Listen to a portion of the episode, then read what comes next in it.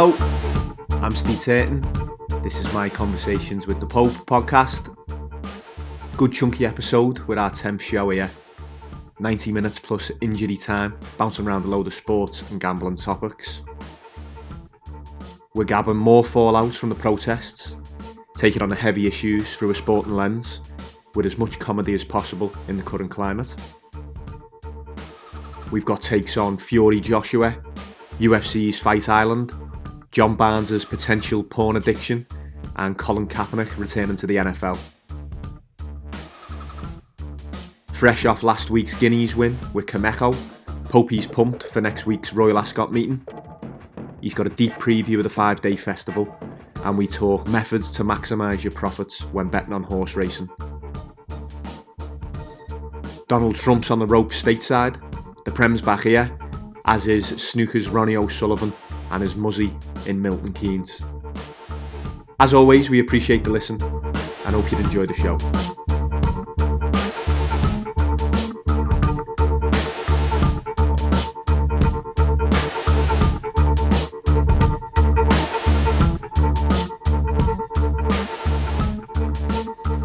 Poppy.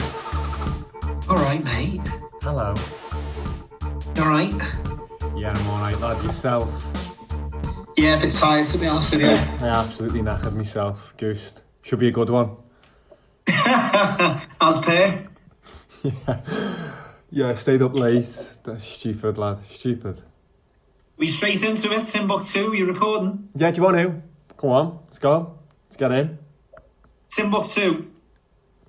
Popey. Hello, mate. How are we, mate? Okay. Yeah, all all right, yeah. A little bit tired. How come? Just up late, lad. Routine's a bit mad at the moment. Working, working on... Being uh, out in the garden, eh? trimming the bushes, no? He's actually he's gone next door, the gardener. Um, yeah, he did get me up. Like, luckily, oh, we, we you could have been left on your tod here this morning. I think just just gabbing to yourself, which you Probably usually. would have got more sense that way. I was gonna say you usually are anyway. To be honest with you, Feel like I'm more the listener in the relationship. Yeah, well, it's like therapy, really? Like Tony Soprano, Dr. Melfi. I think we all need it at the moment, don't we? Bit of therapy. I think so, lad. Yeah, I'm, I'm absolutely knacking myself, to be honest with you. More the kids. No, not, not, not too bad, to be honest with you. Can't, can't complain on that front. Um, we've had to bring play the Santa card with uh, with Louis in June, which is a bit of a mad one, like, but yeah, he, he's still coming into our room every night. So I've uh, yeah pretended to speak to Santa on the phone a few times. Wow. Told him an early Christmas present if he stays in his room. So, um, but yeah, I've, I've actually the reason I'm, I'm, I'm knackered. I think I've lost five pounds the last couple of weeks just cutting out all this shit. Go ahead, lad. No, no chocolate, crisp, all that fucking carry on that you're having between meals. Yeah. To me meals, bit of fruit. Um, Hope he's getting into camp. Yeah. Fighting weight. Getting ready for Kevin Campbell for the derby. Are you, lad? That's it. Oh, is he is he coming on? Is he? Do you know what? I reached out at about six o'clock in the morning. I was up for the UFC on Saturday and uh, seen he was up. Wishing everyone a blessed morning. So thought this might be the time, Sunday morning. He liked the tweet. I invited him on, but not nothing back, lad. I followed up and nothing as of yet. I think he's got bigger, fi- bigger fish to fry at the moment, Kevin, hasn't he? Nuggets to fry, maybe. is it? What about Nicky Barmby's kid? There was talk of Nicky Barmby and all, and all that carry on. Is that just all? Nothing yet. Adjon's working on something for his son, so uh, he'd be a good derby yes, wouldn't he, Nick Barmby? I can imagine he's in quite high demand. Haven't played for both sides, like so. Yeah, we'll see. We'll see what we can do. But lad, I thought you'd be bouncing this morning after uh, Kameko. in behind that. They head down into the dip now. Pinatubo trying to see off Wichita. Kameko behind those. And then Military March as they head into the closing stages. And it's Wichita at the moment in the purple cap. Kameko the far side of him going through to league late on. Kameko's one to Wichita's second. Pinatubo. Military March behind those. Then Well Elcano, Kinross. And then came Mums Tipple. After, your, after your Guineas success, I thought you'd still be on cloud nine. Well, it's, it's not that I don't want to be, as I say, I'm just drained of energy and um, yeah, start uh, my calorie count, I think, again. But yeah, come out to be expected, really. Um, put my money where my mouth is.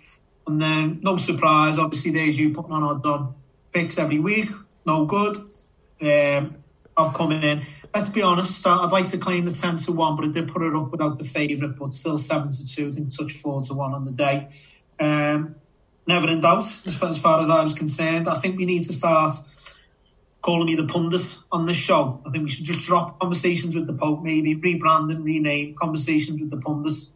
Maybe not as good a ring to it. Um, and we might not get the religious folk who are looking for the uh, the main man himself. But yeah, I think uh, we just got to have to rename you the pundits after uh, after last week. Very much asking people to kiss the Pope's ring here, like, aren't you? Is that a euphemism? I hope so. I hope so. to be honest with you, Pope, uh, the, the, couple of texts I got about it, did you have a bit of feedback yourself? You get a few messages saying I, I capitalised or I got on? The, the people who text me back, really, where yeah. I, I, don't think they caught on to the without the favourite market, that element of the bet. I think they were on for the win, 10 to 1. Um, Alehouse Futsal on, uh, on Instagram a listener who uh, interesting uh, name. Yeah, yeah, it is. Yeah, yeah, quite quite interesting name, isn't it? But uh, he's a he's a good follower. Not really a betting man at all, but he said just couldn't get it out of his head, and it was a big race, and he thought he'd have a little uh, tenner each way on it, so he's made up ten to one. Hopefully there's plenty more where that came from this week. Obviously Royal Ascot next week. Um, yeah, so I've got a few picks for that, and also my best of the week is just remaining consistent on the horses, which which again we'll come on to a little bit later. Yeah, general positive feedback. A few of the lads got on uh, which is good. Maybe I shouldn't have mentioned um, the fact that I'd said back about the favourites. That, that seems to have gone under the radar. So you may want to edit that little bit out, uh, yeah. Stevie. But okay, okay, yeah, I'll, uh, I'll cut that back for you. I'll, winner's a winner nonetheless. So I'll, uh, yeah. I'll, I'll, I'll, be the Fox Fox News to your Trump on uh, on that front. Yeah, I'll I'll package it nicely so you uh, so you come out shining like yeah. So just, uh, just, just, just, just whilst we're talking about feedback on the show, as I say, generally positive feedback, not just from from last week's selection, but but the show as a whole. Obviously, I mentioned I think episode two or so we had a little bit of a flack for our uh, NFL coverage by uh, by Dowie, so obviously give him a shout out for that. Um, as a show and as, as any show does, really, we, we, we welcome any feedback, whether it be positive, negative, or otherwise. We want uh, interaction, don't we? We do. We, we want topics thrown at us and questions, and yeah, we're all for course, that. Yeah. That's it, mate. And we, we, we, I think we're self-deprecating as well, and don't take ourselves too seriously. But interesting. Wouldn't so much call it feedback, but, but one of our mates or so-called mates, uh, Tom Ed, as he's as he's known, or, or give to give him his full name, Thomas Nelson. Tommy Nello, yeah. Tommy Nello I'm in a WhatsApp group with him, and uh, interestingly enough, he actually referred to uh, the show as being pretentious and boring over the last week. I mean, I, I wouldn't argue too strongly against boring. Pretentious, though, I, I think we're quite lowbrow, aren't we? Surely. Yeah, maybe mid-brow, but yeah, but at, at least anyway, at least I, think that's what he was trying to say through the uh, the broken English on his uh, on his WhatsApp message. He's a good lad, Nello, like, but it's um, it's hardly like getting a review from Barry Norman, is it? Let's be honest. but uh, the listeners may remember that Tom Ed was outed a couple of episodes ago during our Istanbul special as the most uncultured man in Europe for having mayo with his roast dinner. And, his, so, and his uh, breakfast, you know, as well. Well, we left that uh, fact out. It was with his with his fry up as well was mayonnaise, which equally, yeah, we did. Equally so, as unsettling.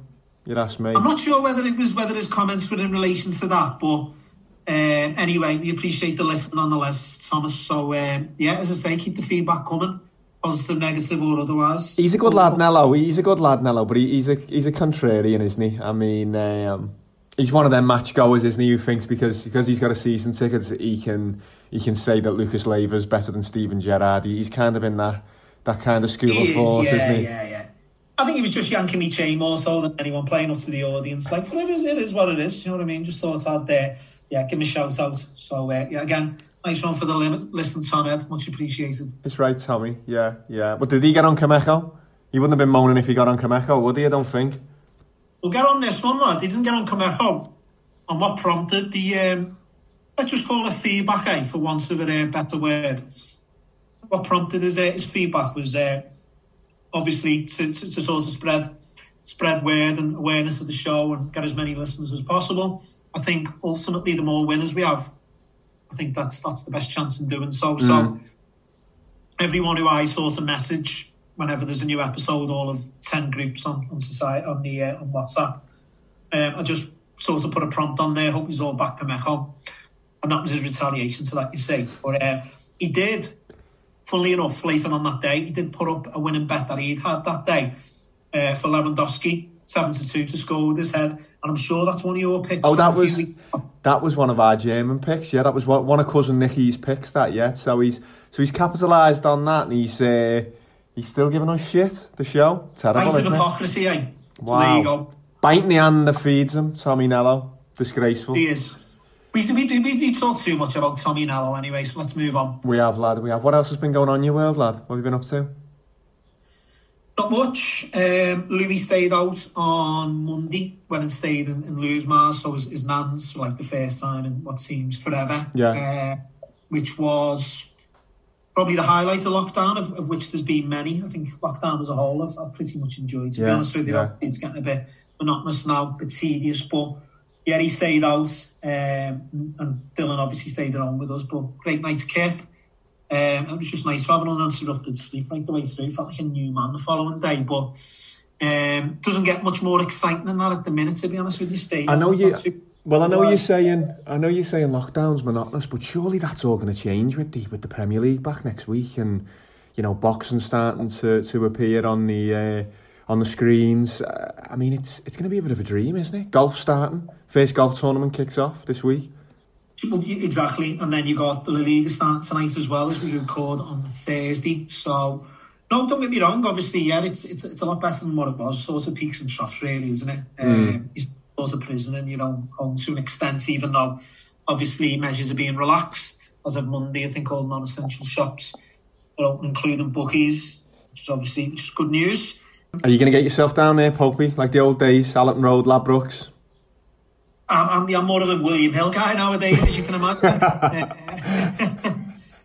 Plus, my local bookies is actually William Hill, but I don't think there's been. I know laddies, Coral, and Paddy Power have come out this week confirming that all their shops will be reopening. But I think laddies and Coral said 80% of their shops will be reopening on Monday. I don't think, think there's an official line from William Hill yet. And as such, there's been a little bit of a drop in the price over the last few days. That's obviously coincided with the uh, yeah the economic reports which have been released over the pond. Don't be advising people to go to William Hill with them sort of Kameko tips, Popey. We don't need that. Good shot, lad. Yeah, yeah, rinse them. Just mine. If you want to back mine out, William Hill, fine. As, as I'm not getting, I'm not getting much joy at the moment.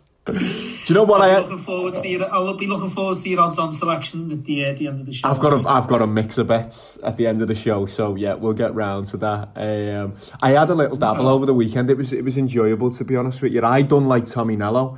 I followed on on one of our Nicky's picks on Philipp Max. Augsburg left back to score any time, seven to one. And I was doing a little bit of in running on the German stuff. You know, Munich went one 0 down. I, I got in on them, so it was good. It was a real uncut gems sort of weekend. It was you know one to the next game. It was great fun to be honest. Got stuck right in. 30 points, KG. Right? I see out there when the fucking stadium's all booing you.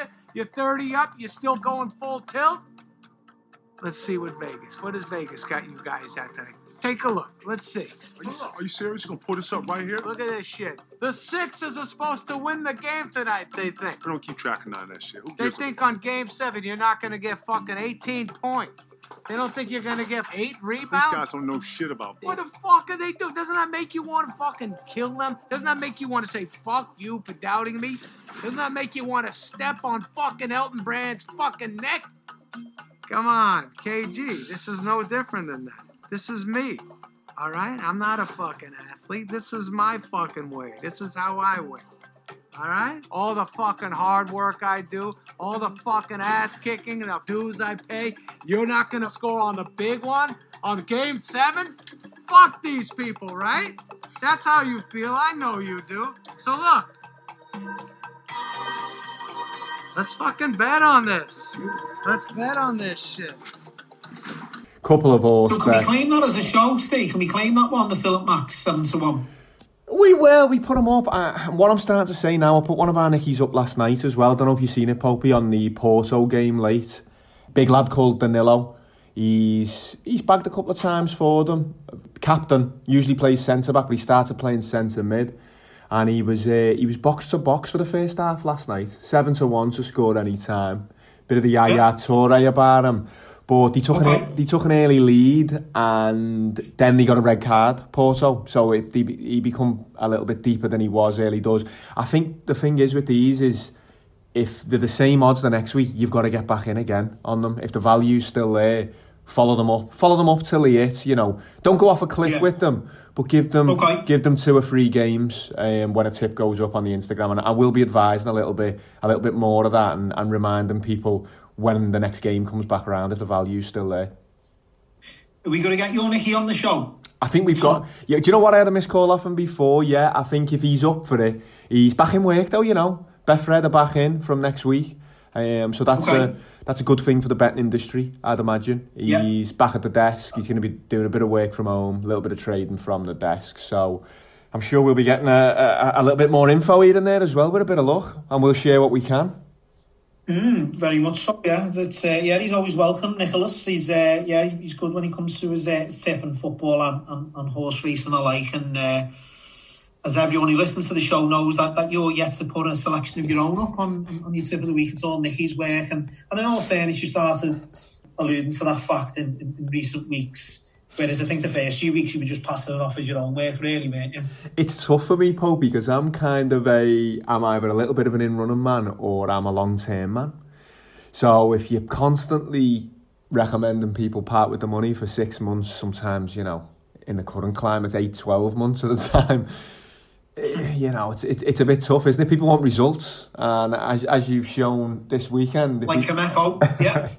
if we can get them, Took the words right out of your mouth. if we get them the results early, then we'll uh, then we'll try and get it. But, but there's a few bits. There's a few bits for next week there, um, and the weekend. So we'll get round to that with tip of the week. Eh? Yeah, sounds good. Okay, how about yourself? What have you been up to this week? Not much, lad. Same old. Working to your surprise on a, on a few different bits, a few little projects. I did like the soundbite from last week. Where was what off, by the way? Lebowski, Big Lebowski. Oh, okay, yeah. Okay. So uh, yeah, a lot of emailing, a lot of Zoom calls the last couple of days. But good lad, good stuff, good community work with the uh, with the boxing gym. So yeah, it's uh, it's kind of been You say community work, but I, I, bet you're getting paid for it. Uh, not at the not at the moment, really. In the long run, once we get a once we get a commercial back, possibly in talks with some Okay. brands and whatnot over it. But not at the moment. It's uh, Not very community, is it, if you're getting paid for it at the end of the day? Like, a lot of hours going in though, Popey. You know, charity starts at home. as you as you should know, as you should know yourself. But yet, lad, not much going on. A lot of lot of reading, a lot of lot of listening to news bites, checking odds and whatnot. Still been looking at all the coverage regarding Black Lives Matter and whatnot and the protests. And have you have you been catching much of that yourself, Popey? You oh, do you know what, Steve? I've, I've purpose. I've, I've made a conscious effort to, to try and switch off. Mm. And not, not, not just specifically that, but just sort of news in general. Mm. Just, just one thing after another. Um, whenever you watch the news nowadays, it's whether it's obviously going back couple of years, it was Brexit was dominating, and now it was coronavirus, and now Black Lives Matters, and then whenever you telly on, you're seeing statues topple, and I don't know, it just all not not getting too much for me, but I've just decided to make a conscious effort this week, just just to sort of distance myself from it a little bit in terms of not watching the news as, as, as much as what I'd usually do, or keeping up current affairs as as much as I'd, I'd usually do, and. Uh, yeah, I've been sourcing, uh, I've been seeking some some sort of light relief, really reliving my youth in a sense of. Uh, I've gone back to watching The Sopranos again, probably for about the tenth time from the start. Superb. So uh, I've been listening to a lot of Oasis as well. So uh, very much reliving my youth, to be Oh, honest with real you. retro, real retro. Bordering on a, on a midlife crisis, to be honest. I think you need that. I think you need that headspace, though, Popey. It does. It's unsettling. It's upsetting stuff. You know, the reports, they're not for the most part in the positive, are they? Any of the news stories at the moment. I mean, it, it's a positive movement that's happening. It's a positive change that's coming, I think. Yeah. But Very much so. it yeah. is heavy. It's heavy reportage, and it is. It's one toned. It's monotoned, isn't it? So yeah, I do understand your um, you're scooting out and, uh, and, and dipping into the Sopranos, you, you, you can't beat escapism like like Jersey, can missing you? mate is Pro Evo when I'll be a 16 year old again, bouncing around in my uh, Lacoste gear and uh, eating chippies for breakfast, dinner, and tea.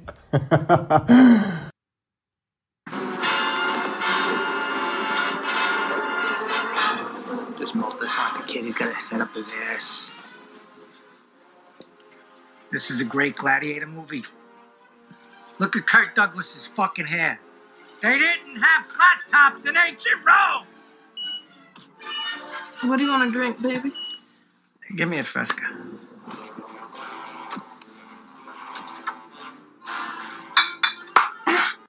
Let's not open the uh, the Pro Evo files. I think we've already had a had a debate. We've on- already touched on Yeah. that, yeah, my dominance over the years, yeah, so Just- we'll, we'll move swiftly on for, for your benefit more so than any. But The Sopranos, it's funny that you're talking about college and The Sopranos. I remember back in the day you uh, you were obsessed with Ralphie. Almost as much as Ralphie was obsessed with the Gladiator film. I think at one point you said David Chase missed a trick and the show should have been called The Cifarettos, I believe. Massively so. Uh, we all know The Sopranos, the, the highest theme it's held in, probably recognised as, one of, if not the greatest uh, programme of all time, ahead of its time in, in many respects. I just think, yeah, and, and as you just touched on there, I have mentioned in the past that I think David Chase and the creators of the show did miss a trick. I think there should have been more Ralphie Cifaretto centric. Um, obviously, the, the, the, few, the several series he was in, it was absolute box office. Just just everything about the man, really, from his attire to his wig, uh, what he's about. Uh, just thought he was he was absolutely fantastic, and I can indulge on on, on, on as much Ralphie as they want to want to give me. And I was absolutely devastated. It was like Tony was smashing my head in against that kitchen floor when he killed him because it was and me one me one thing I was holding on to is that they might do a spin off for Ralphie. You see, Yeah. but obviously that, that died on the uh, on his on his kitchen floor. Maybe they could Yeah. do like a retrospective. Yeah, I know, I know they're doing the, the Many Saints, aren't they, back to when Tony was younger. But maybe they could do Ralph the, the Florida years. Maybe when he's... Uh, Possibly, yeah. Jack- What a guy. What, are your thoughts on, on Ralphie? You know, the as I say, the regard I, I hold him in, and you can't really knock Tony as a, as a, as a sort of main protagonist. And I think that the, the one thing the Sopranos, the biggest praise you can give them is, is the casting all over the years. The oh, amazing. Every single role that they've filled, the casting has been immense. So you can't knock that. And, and as the head of a sort of a family as Tony was, you can't knock him. But yeah, I just think Ralphie was, was pure box office and certainly my favourite Sopranos character of all time. Well, to be honest with you, Ralphie, Ralphie was in there on the back of, unfortunately, one of my favourite characters disappearing, Richie Aprile. He was in to replace Richie Aprile, basically. I think David Chase, I listened to David Proval, who played Richie Aprile, on a podcast a while ago, and it, they kind of dropped the bollock with Richie. They realised he got rid of him too quick, and were like, "Wow, we've got a massive void here for this uh, this antagonist to Tony." So he was quickly written in, and, and he became Ralph became the new Rich basically, and took it to a new level, didn't he, in terms of uh, flamboyance and, and madness. You're talking about Madness, certainly, lad, yeah, flamboyance, most definitely. Paulie told Johnny. You think so? He hates my success. Thinking about that birthday dinner. Who was there when I told the Ginny sack joke? Ah, Paulie. I remember Albert saying he didn't get a gift. It was little Paulie, the witless fucking nephew. He told Paulie. Paulie tells Johnny. Fucking telephone game like high school girls. Want to play phone games? That party was the only time I ever mentioned Shamu's fat ass. Hello, Verona, Green Grove uh, Retirement Home, something. Just connect me. Fuck you doing? Yeah, hello? Uh, I'd like to talk to a Mrs. Gualtieri. She's a resident there. One moment, please.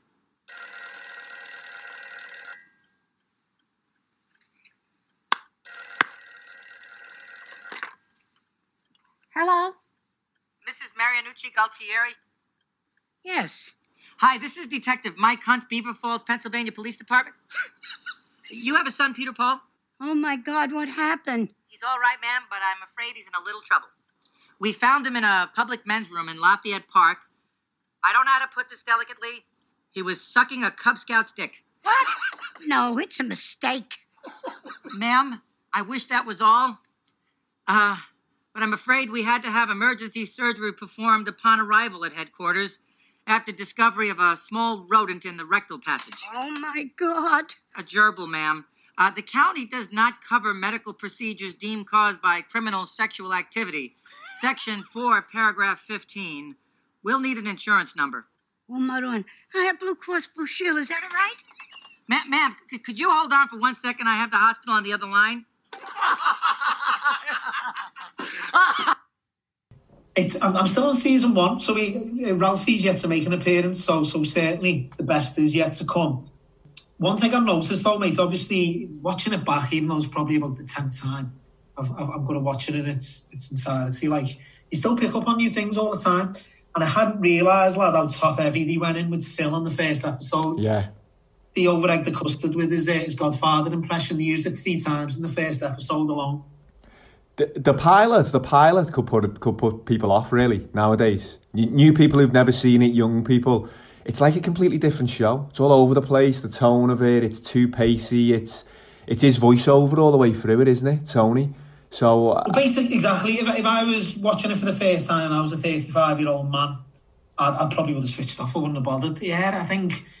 I know. Obviously, it's it's a sort of reoccurring thread through the uh, through all, all the seasons, but I didn't realise they went in so top heavy with the uh, um, impression. With It's hammy. like custard over. it's ham, it's hammy, isn't it? The, the pilot's hammy like it. But you've got to do three three episode rule. My mate Steve always says that. He says if you're doing a show, give it three episodes minimum. You've got to give it three uh, three episodes to get a flavour. Okay. So Yeah, yeah. I think you're the goddamn No, I'm. I'm, You're the I'm god- feeling all nostalgic to be honest with you. Yeah, I'm, uh, I'm loving it. Like I'm up to about episode seven, I think. Johnny Sack, who I've, I've been compared to several times in the past, he's just made an appearance. He's just trying to settle the, uh, the junior Hesh beef. Not so much a beef, but but obviously Junior's just took over now. He started to tax Hesh, so uh, for some reason Johnny Sack is uh, is getting involved. Like so, but it's uh, it's all all come to an amicable uh, finish. So uh, yeah, all very good. I'm not touching. I'm not touching the Johnny Sack comparisons after the uh, the Ginny Sack backlash of I think it was it episode five. I think I'll Trying to set you up for a fall, eh? You didn't take the bait, did you? I think I'll leave that well alone, or I'll be apologising like Ralphie again. So no, all good, mate. Yeah, it's, a, it's quite a nostalgic week, to be honest. And uh, yeah, so so so no no complaints. You obviously. need it, lad. You, you need a little bit of space from the news. Have you been catching any of it in terms of a, a sporting context? The Black Lives Matter and the, the protests?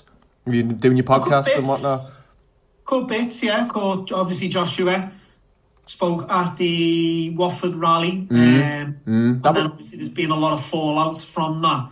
But then I've seen Eddie Hearn come up this morning, and, and obviously Joshua I think come up yesterday and said what he was saying is being misconstrued, and it was uh, it was edited to give a, a different message to what he was trying to portray. But what I thought was particularly interesting, it wasn't his words, so not very. I, th- I, I appreciate he's a, he's a he's a massive figure within the British sport landscape, in particular his community in Watford. But I think if you're going to do any activism of any any sort, they've got to be your own words, or at least come from your heart. Surprised that you're reading off a script. I don't know what your thoughts were on that. I didn't look too much into the Joshua case, to be honest with you. Was it a, um, was it historic scripture, was it? Or was it s- someone local had, had written? Or, or was it... No, exactly that. Someone local had written it. wasn't any historic at all. There was a few of them were reading off a script, basically. So eh, he's, he's trying to do the right thing, but it's certainly been misconstrued. People are saying that he's come out and said black people should only buy, buy from black businesses, which I don't think was the case. I don't think so at all. I think he was just saying, you know, we, we've got to look and uh, and give back a bit. And I, I think it's great that he's out there, lad, and, and he is. You know, he is putting a bit of his, his market Yeah. on the line because I'm sure there's enough UKIP voting fucking beer swillers who, who pay for his box offices and, and go to Cardiff and go to Wembley to watch him. So People just like something about staying pickles, and ultimately he's, he's, he's done the right thing uh, in terms of making an appearance and speaking at the rally. And as I say, without knowing what he was saying exactly word for word, uh, apparently the fallouts is uh, that's that's come of it because of certain things he was apparently saying. Uh, misconstrued, but I, I don't know. It's as I say, I haven't looked into it too deeply. But that, that's something I'd call it. Well, I, I was discussing in a WhatsApp group as Press well. conference this week. Obviously, Did you see the Fury Joshua was uh, quotation marks made yesterday? Well, No, really. I ain't knocking anybody. It's not up to Joshua. Joshua's got about as much brains as in that bag of fucking washing there. He don't do shit, does he? He gets told what to do his promoter. He, he ain't the brains of Britain, Joshua, is he? Yeah, man. Stay humble, you. You keep it real, man. I'm a gangster, me, trying to be a good man. So what? He's got no brains. I could fit his brains in my boot there. Zero. So you can't blame him. He's just he's just a fighter, a dumb fighter, going in the ring, punching some other bums out, with not a brain cell in here. So it is what it is. So what? He's a piece of meat being used like me, like every other fighter. We're all pieces of meat. I don't hate Joshua. I don't dislike him. I like the guy. He's doing well. He's got a good body. Bet he's got a big cock and all. Probably I wish I had it, but who cares? But at the end of the day, I'm going to do my thing. He's going to do his thing. And that's it. I hope he makes plenty of money. I hope I make. I've already made plenty of money, but I hope I make a lot more. And that's it. You know, it's it's hardly big news, is it? They, they've signed a two-fight deal apparently, but obviously Joshua's got to beat Pulev. Wild, um, Wilder's got to be dealt with by Fury. Exactly. Eh, we've got Yeah. the coronavirus to um, to contend with. Eh, It, it could be in Saudi Arabia. It could be in 2021. like it, it, it's a little bit, it's a little bit crazy. But um, bit flaky, like, innit? it is a little bit flaky, but I was discussing in a WhatsApp group yesterday. Is is there a danger that that becomes a little bit of a race fight? Do you think, or do you think they can navigate away from that? Would it be in would it be in Fury, Joshua, a couple of big heavyweights? You'd like to think it wouldn't be a race fight, let's be honest. It's not going to be happening anytime soon. Probably, what, 12 months away if it does happen. If you're lucky, I think I think the current climate we're living in, I think uh, I think everything, or at least hope everything will have calmed down by then, uh, and we will at least start seeing change over the coming months and years. And so I'd like to think not. To be honest with you, uh, it's certainly not going to be promoted as well. Let's be honest. no, no, you don't know. You don't. Oh, you don't. probably get more intrigue and interest from certain people, rightly or wrongly. But I don't know, mate. Yeah, I'd, I'd like to think not. those sorts of feelings and emotions kind of come out in boxing. It's it's kind of the one sport where I wouldn't say it's encouraged, but it's you know racial stereotypes. It, it it's almost kind of it's fair game, isn't it? That you can that you can use that to promote a fight and and get more eyes on a promotion. So hopefully, I hope they, they, they stay away from it, but. We'll have to see down the line. We'll have to see down the line. Um, been a lot of backpedaling, lad, on the Black Lives Matter. I, I don't know if you you caught much of the fallout from the NFL. Drew Brees, Well, Drew Brees, I, I feel like Drew Brees. coward. Well, called a coward by President Trump, wasn't he? POTUS.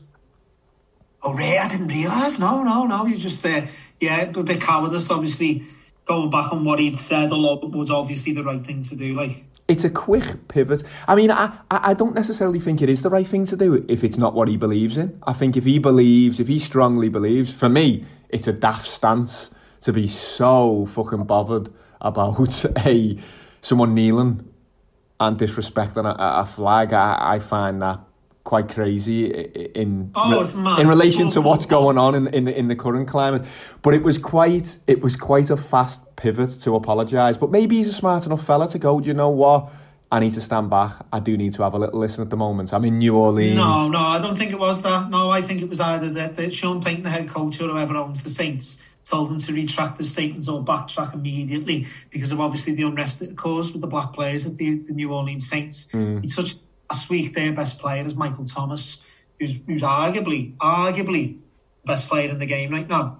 So I, I, was, I, was, I was obviously quotes and comments coming from Brees, such as that, going to be received by by Michael Thomas and, and other black players within the Saints. So I wouldn't I wouldn't give him as much credit there to think that he he made an intelligent sort of decision on his own accord or by his own accord. I think it was more so forced upon him hmm. by his old coaches at, at the Saints to be to be honest with you. But I agree with you in terms of such a daft stance. And but you, don't forget, mate, you're talking about Americans who are probably the most patriotic nation in the world, and as Scousers, you, you in, in contrast to that, probably the least patriotic people. Obviously, it's more to more so to do with the city than it is the yeah, nation. yeah.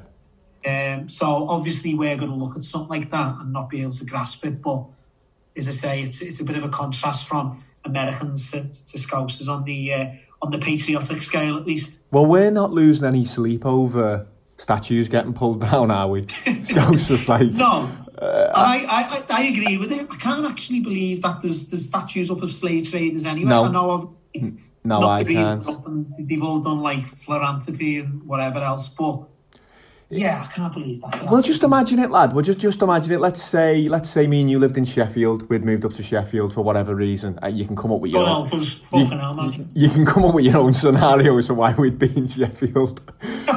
Could possibly do a, a spin-off show on that, lad. Me and you in in Yorkshire, but um, yeah. just just imagine, lad. Imagine like David Duckenfield, um, obviously the the police chief during Hillsborough. Let's say he's done fantastic things in police and for the city of Sheffield before Hillsborough, but he's got the Yeah. blood the blood of '96 Liverpool fans on his hands. And there's still a Mm. statue of him, and we have to go past that every day. Imagine what that's like for black people. I, I, I don't think yeah.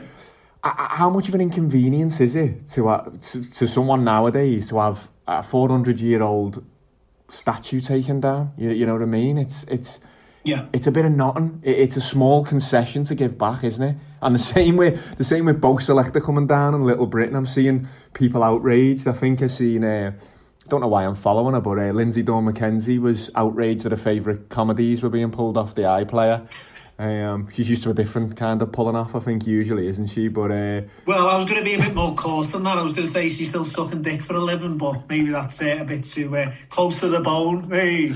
oh, you can tell you're watching The Sopranos, lad. Fucking hell. How long it take the guy to come? Sorry. Bit distasteful. Sorry, mate. That's what she said. Hey, we're on a roll. Oh. But don't get me wrong, yeah, everyone like Drew Brees is is you know their opinions valued, but if you're gonna if you're gonna have a daft archaic stance, you've got to take the feedback, haven't you? And Roger Goodell, the NFL commissioner, lad, how do you how do you stand on that? We, the National Football League, condemn racism and the systematic oppression of black people. We, the National Football League, admit we were wrong for not listening to NFL players earlier and encourage all to speak out and peacefully protest. We, the National Football League, believe Black Lives Matter. I personally protest with you and want to be part of the much needed change in this country. They were vocally against protests when Colin Kaepernick was doing it four years ago. Jerry Jones of the Cowboys, he done that little um, like false protest, didn't he? At first, he done like a, a half a knee during a national anthem during one game, and and then he said that was it, no more protest. Anyone else who kneels will not be playing for the Dallas Cowboys from from here In all on out. fairness to him, he is 90 though. I doubt he could get down on one knee and back up. Like he's probably got a prosthetic hip and two prosthetic knees. So I don't think that was more so his stance. That was probably because of his physical ailments more so than anything. You could be right there, pissing a bag like Beansy, I'd imagine, as well, to boot. Probably full of Johnnie Walker as well at that time, pre-game. Probably been in the stadium for about so, two hours.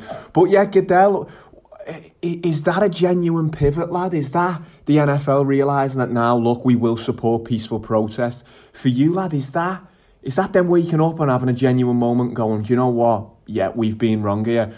Or is it them looking at the landscape, seeing that the majority of the population is shifting over, and they're thinking about business numbers, they're thinking about how it's going to impact profit if they're not on the right side of the law with the, with the majority of people?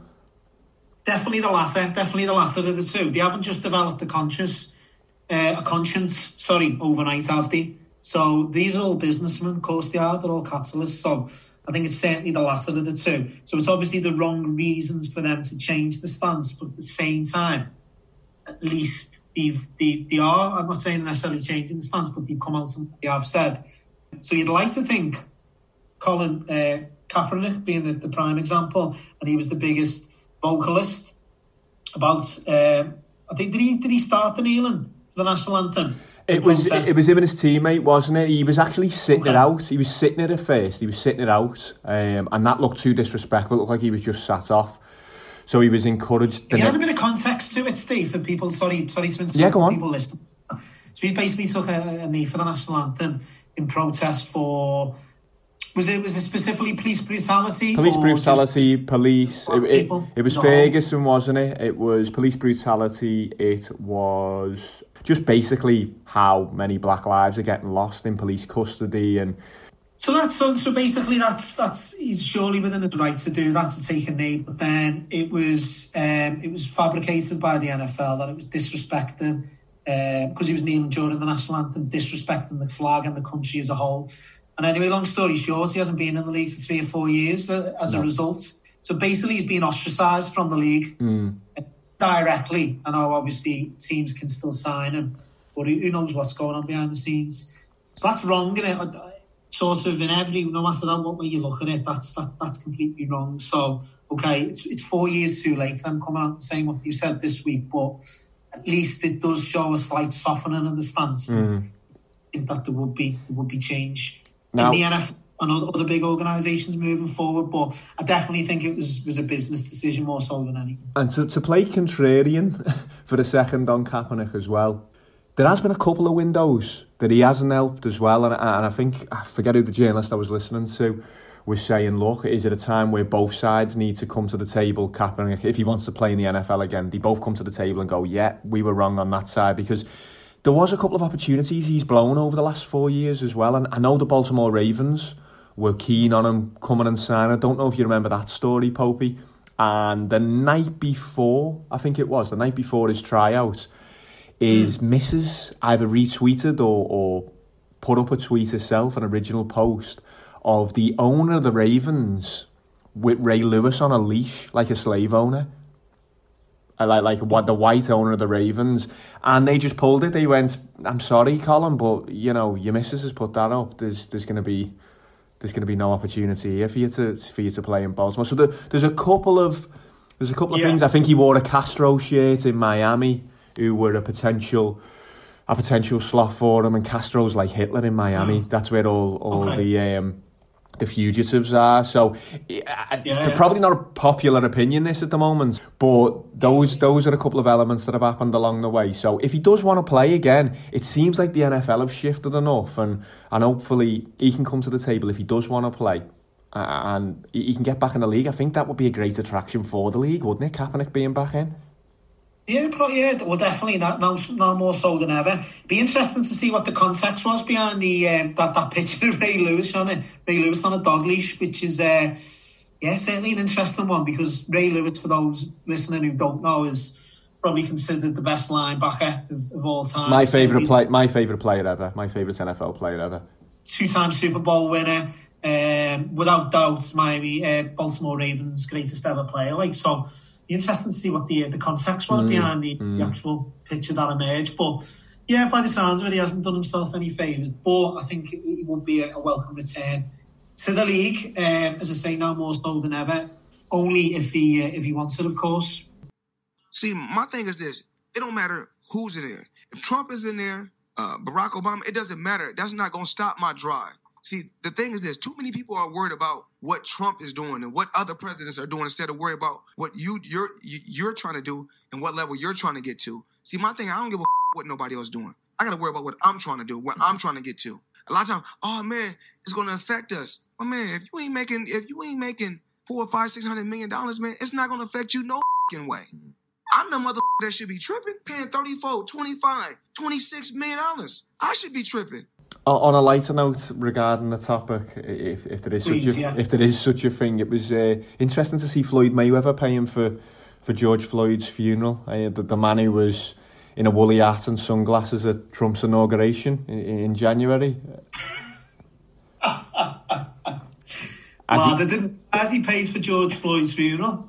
I don't know. He's he sent them eighty odd, eighty odd grand. It's legit. Um, possibly uh, has he got confused with with the Floyd bit of the name? Has he maybe mistaken him as a as a relative? Possibly. I, I'm not too sure. It seems a strange pivot to go from a from a Trump supporter to uh, to backer of, of of poor George Floyd's um, service. Yeah. I was going to say he can't have any brain cells left after what's been a long and illustrious boxing career, but he never got it, did he? He didn't. So you can't that as an excuse. No, no, he didn't get it. It was funny. I seen uh, Bernard Hopkins send a tweet out. I think it was yesterday, saying that he'd rather have Manny Pacquiao's legacy than, than Floyd Mayweather's. Quite interesting. He's great for the controversial takes though, B Hop, any Bernard Hopkins. Superb, as we've as we've shown on He here. was slagging off your, your new favourite sport, the MMA. Yeah. What did he say? Guys rolling round in their, their underpants. Sweating in Hansi Holmes got a better ring to it coming from an American guy than underpants, really. Very British, that, innit? Pennyhose, yeah, super, super. Yeah, he, he, prefer, he'd prefer Pacquiao's legacy, like, yeah, yeah, by all accounts.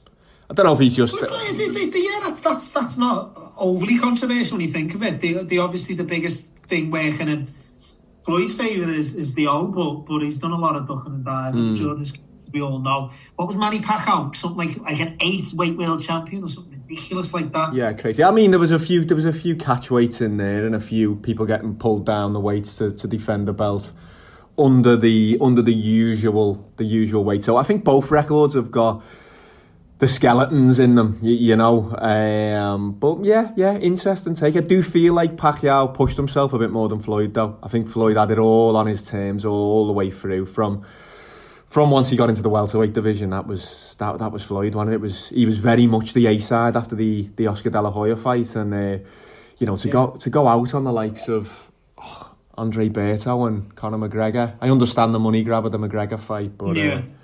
yeah. I've, I've always been a Floyd fan over over Pacquiao, still am, but yeah, I, I can see why he would say that. As I say, not not overly controversial. Um, just staying on sort of Black Lives Matter, and I don't really want to get sort of too deep because listening back to, to last week's episode, Mm. we covered covered it, but at the same time, obviously, um, the, the the sort of the, the landscape changes with each passing day, let alone every week, which is obviously how often we record this. One thing I did want to touch on, I don't know whether you've seen in the news this week, uh, John Barnes is obviously always been sort of a, a spokesperson, really, for, for, for um, black footballers in the football community. Yeah. Uh, he's done a very good job of it as well over the years. I suppose Raheem Sterling is sort of taken over the reins to an extent. He's quite outspoken and, vocal Mm. on the on the race issues that, that are within football, and, and quite right so. But John Barnes has certainly carried that that, that flame for that what the last 10, 15, 20 years Yeah. or so. And uh, he's, he's done a lot of good as well. In all fairness, Oh, absolutely. Yeah, yeah. He was um, what was he on? He was he was discussing. Was he on? Some sort of news outlet discussing Donald Trump, um, and then did he post an image, um, like a hard hitting sort of racial image? Was it of some sort? Like um, yeah, yeah, yeah. I think it was like a message of some sort. Yeah, I didn't actually see the image. I know what you're referring to, but I, I, I said it's a racial image. It was a couple of white people, but it had sort of racial. Uh, undertones. but what was certainly interesting was was along the bottom of the screen. I think you had Linsey, Linsey Dawn McKenzie to be just just just bringing her back into the conversation. Um, some some uh, yeah some interesting picks at the bottom. So uh, I think Barnsley's been getting stuck into a bit of Pornhub too during lockdown. I mean, it's tricky for people, isn't it? It's tough out there. I know John was uh, had a bit of a wandering eye, didn't he? I believe back in the day. I, I always remember me mum being upset that uh, she'd clocked him down the Albert Dock walking with a a blonde girl. I think he was married to a to a black haired girl at the time. He, he did end up divorcing his uh, his, his ex his ex wife. Yeah, so Barnsley, yeah, yeah, lockdown. Probably his quagmire tendencies are coming out, maybe behind behind closed doors at the moment. Quagmire? Hey, uh, nobody's seen you in days. Hey, Peter. I've just been, uh, checking out some of that internet porn. You okay? Yeah, yeah, I'm good. I'm good. I'm good. I'm just gonna go go and check my mail over there. You been lifting weights? Uh, no. No, I don't, think it. No.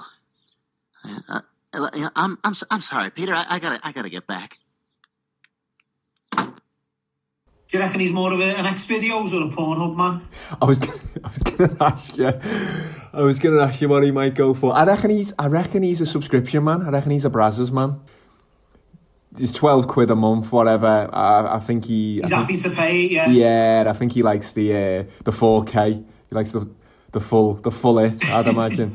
As, as, as, as comical as it was, though, eh, part of me couldn't help but think of all this hard work that he's done to the black community within football Literally. the is just being totally discredited in that one that one sort of screenshot which was shared. I mean, what was? I mean, what's the problem? Like, like what? What was? Was it?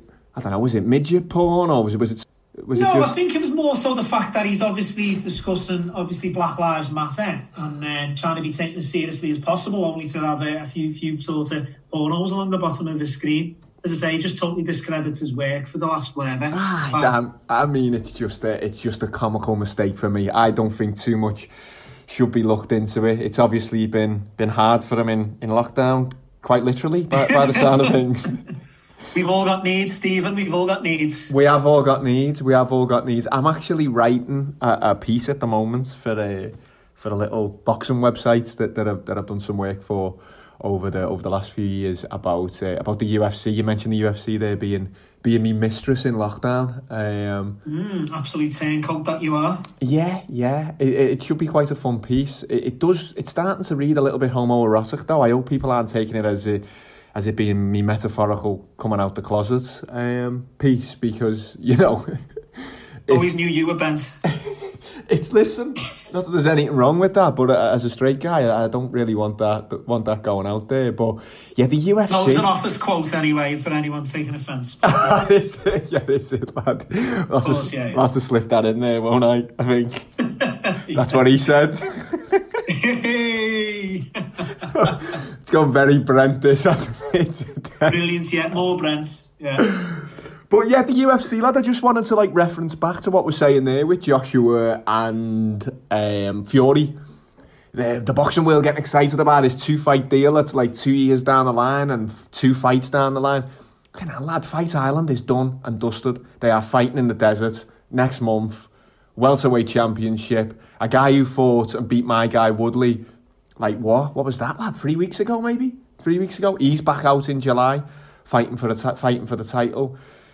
It's just leaving it for dust again, isn't it? The UFC boxing wise, I think. Tell you what, mate, he's some businessman, Dana White. It's insane, lad. Yeah, it's insane, and um, as much as Second only to me, probably. yeah, well, Third to me and Avi, maybe. you know the the Steve Jobs of disposable packaging. Yeah, that can never be underestimated, can it? To refer No, I'll have to get in touch with him anyway, see if there's microwave inlets. Yeah, they'll, they'll need a bit of they'll need a bit of, of that out there in Abu Dhabi, I'd imagine, bit of frozen meals and whatnot. But yeah, it's just I, I just find again that the business model is is completely different, and I know it's been a big talking point this week and the last couple of weeks. The, the pay revolt's going on in the UFC at the moment, and I feel like maybe to quote Tony Soprano again, I might be getting in on the end of something. Are we going to start seeing a shift as as inevitably the fighters are going to unionise? It seems. I think it's been a, an ongoing conversation for, for the last few years in, in the UFC. When once that Been a happens, great player, has he? I don't know how he's got along No. with it, away with it for as long as he has, Dana White. Well, I think he's done it because he's he's had the best brand, and it's been the place where people want to want to fight. It's where the top champions have gone to. But do you think that might erode a little bit? We might start getting the problems that we see in boxing with split divisions and holdouts and people not fighting just because they have to because the ranking says. Are we going to start getting them issues in the UFC? You reckon going forward? I think it's inevitable, really, isn't it? Yeah. How long that will be in, in, into the future, I don't know. But well, there are obviously within MMA, you've got UFC, you've got Bellator, Yeah, one as well. Couple of European ones, haven't you? You got like yeah, there's a Russian few, one. like, but obviously, um, with, by far the way, UFC is the biggest biggest brand, and as such, obviously, that's something the fighters want to be part of. But they're not going to carry on being or, or, or, or agree to be, be, in their eyes, be underpaid. No. For much longer, I wouldn't have thought. I don't think there's much longer that he can get away with it. But I suppose he's sort of making hay while the sun shines, isn't he, really? Well, my man Masvidal seems to be leading the charge, doesn't he? He has been massively vocal on Twitter. They couldn't get him to Fight Island. He was meant to fight on Fight Island. He was meant- meant to fight uh, Usman for the title. Uh, tightly, he's been open to fight for for fucking hell. For how long's he been around for now? For years. He's finally got to his peak, and the money's not right for him. So he's he's jibbed it. He'll fight down the line. He said, and I think he's just using that as an excuse. Probably flapped it. Doesn't want Usman, does he? Uh, possibly, I don't know. I think I don't think he's scared of anyone, Masvidal. Unless he's holding out in the back of his mind, he might be able to make a maybe even an independent McGregor fight, as you say, lad. They are um, free traders, aren't they? It's not like they're tied into the UFC. Maybe they will look at, at putting on shows independently. You might get the likes of Masvidal, McGregor. McGregor has retired apparently this week. Maybe his head will be turned if he can do something independently with Masvidal. I don't know. So what figures are we talking, State? Well, like, what, what, what would Masvidal, what did Masvidal get for his last fight? I think Masvidal for his New York for his New York performance where he won the title. That was Diaz, wasn't it? In, in who he fought in Madison Square. I yeah, think. yeah. Um, Yeah. I think it was a couple of hundred grand. You know, I think it was only like two hundred and fifty grand, something like But that. did he not get a percentage of ticket sales or I think they, do? I think I think they do, but maybe not as much. Not as much as say like a Canelo will. No way, nowhere near. He was putting some of the stats up. You'd have to run through his uh, through his tweets to see, but he was quite vocal. Um, and it sounds like about two hundred grand. But if he was if he was boxing, he'd potentially be getting twenty million. yeah, it, it's it's way off, isn't it? It's way off. Like Yeah, bit of a disparity between the two. Like, it does need to be looked at. And, and Masvidal sounds like he's turning his attention to uh, to training. By the sound of things, don't know if you caught that news report that our favourite journalist and podcast host Dan Le Batard might actually be fighting Dana White. Oh, that's he's been annoying since birth. Yeah, this is nothing new with with, with Levitard. He he's been annoying since uh, since birth. Um, I would like to fight you, though. What do you think that that? How do you think that that would end up going? You and me. Can we do that for? Can we do that for charity? Can we raise a bunch of money for charity? Uh, absolutely, it ends very badly for you. Very badly. That I promise. Yeah, only because you, only because you'd bring that. specimen, you. Only because you'd bring that meathead Glazer with you. That's the only reason. Yeah, yeah. You physical specimen. This ends very badly for you. No. I've got I've got about eighty pounds on you, White. Yeah, about eighty you pounds, Min- and your minimum. and your weight fluctu- and your weight fluctuates. Like I've seen Hey, it. You go from It's not a, hey, and it's not a good eighty pounds either. Okay, but you're, you're what I'm saying is you are also a, a weight fluctuator. So I don't know what kind of shape you're in, but what I'm telling you is I'm going to get in shape. Let's raise some money from cha- for charity. Quit, quit. Give me a straight answer. Are you and I going to fight for an enormous amount of money? Hell yes. I'm in. Make it happen. I'm in. I got Dana. thank you, Stugatz. Immediately going to the other side. Dana, thank you for being on with us. Get out of here. We talking about the sumo wrestle here, what? Might be more in Dan's favour if uh, if it does go down that line. No, yeah, he's. It's actually Le Batard who's put him on his toes during an interview um, before the. I think it was before the Woodley fight. And he was basically saying this point, moaning about Dana not paying his fighters enough, and that he'd like to he'd like to fight him over it. I don't know where it came from. It kind of came out of the blue. Dana White's he's no shrinking violet, is he? He took the offer.